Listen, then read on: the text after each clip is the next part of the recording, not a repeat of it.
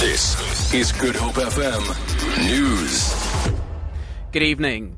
South Africa has a responsibility to protect all communities who live in it.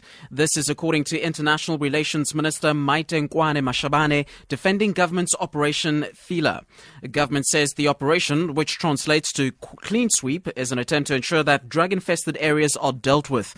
It has been seen that the arrests of large groups of foreign nationals have been arrested. It comes soon after the government had pledged itself to stop xenophobia following a wave of attacks against foreigners in Johannesburg and Durban in April. The latest operation targeted in Central Methodist Church in Johannesburg CBD, where many asylum seekers and refugees reside.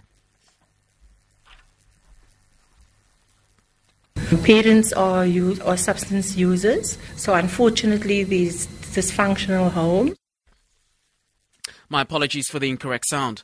Community workers in the Western Cape have welcomed a program to equip them with the skills to deal with substance abuse. 66 community workers received their certificates today to handle rehabilitation programs. The project is a partnership between the Provincial Social Development Department and the University of the Western Cape. One of the graduates is Gwen Adams from Athlone. She says she will create awareness about fetal alcohol syndrome.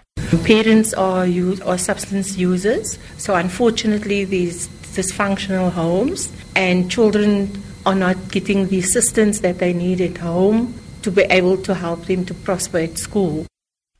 The City of Cape Town has warned motorists to expect delays on the N2 and M3 highways this weekend due to roadworks. Some lanes will be temporarily closed because they've been repainted. Megan Flemett reports. The city says roadworks will be carried out around Settlers Way, Hospital Bend, De Waal Drive, Nelson Mandela Boulevard, and the N2 M3 interchange on Sunday morning. The on ramp from Hospital onto the N2 and M3 will also be affected. Motorists are urged to make use of alternative routes where possible.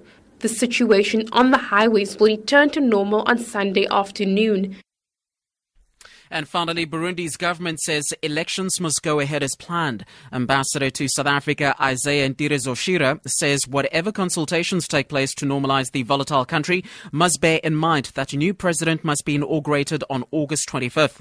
This is despite calls from the regional heads of state for elections to be postponed following weeks of violence that also saw an attempted coup.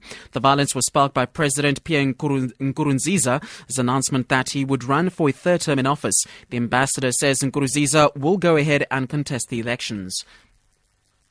Those people who are contesting uh, the, the candidacy of Peter Nkurunziza should understand that there is no way out. Elections have to be held, and Nkurunziza is there for, to run for a, another term.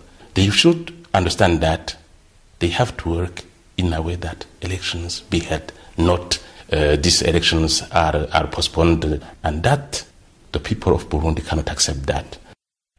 For Good FM News, I'm Eugene Pateni.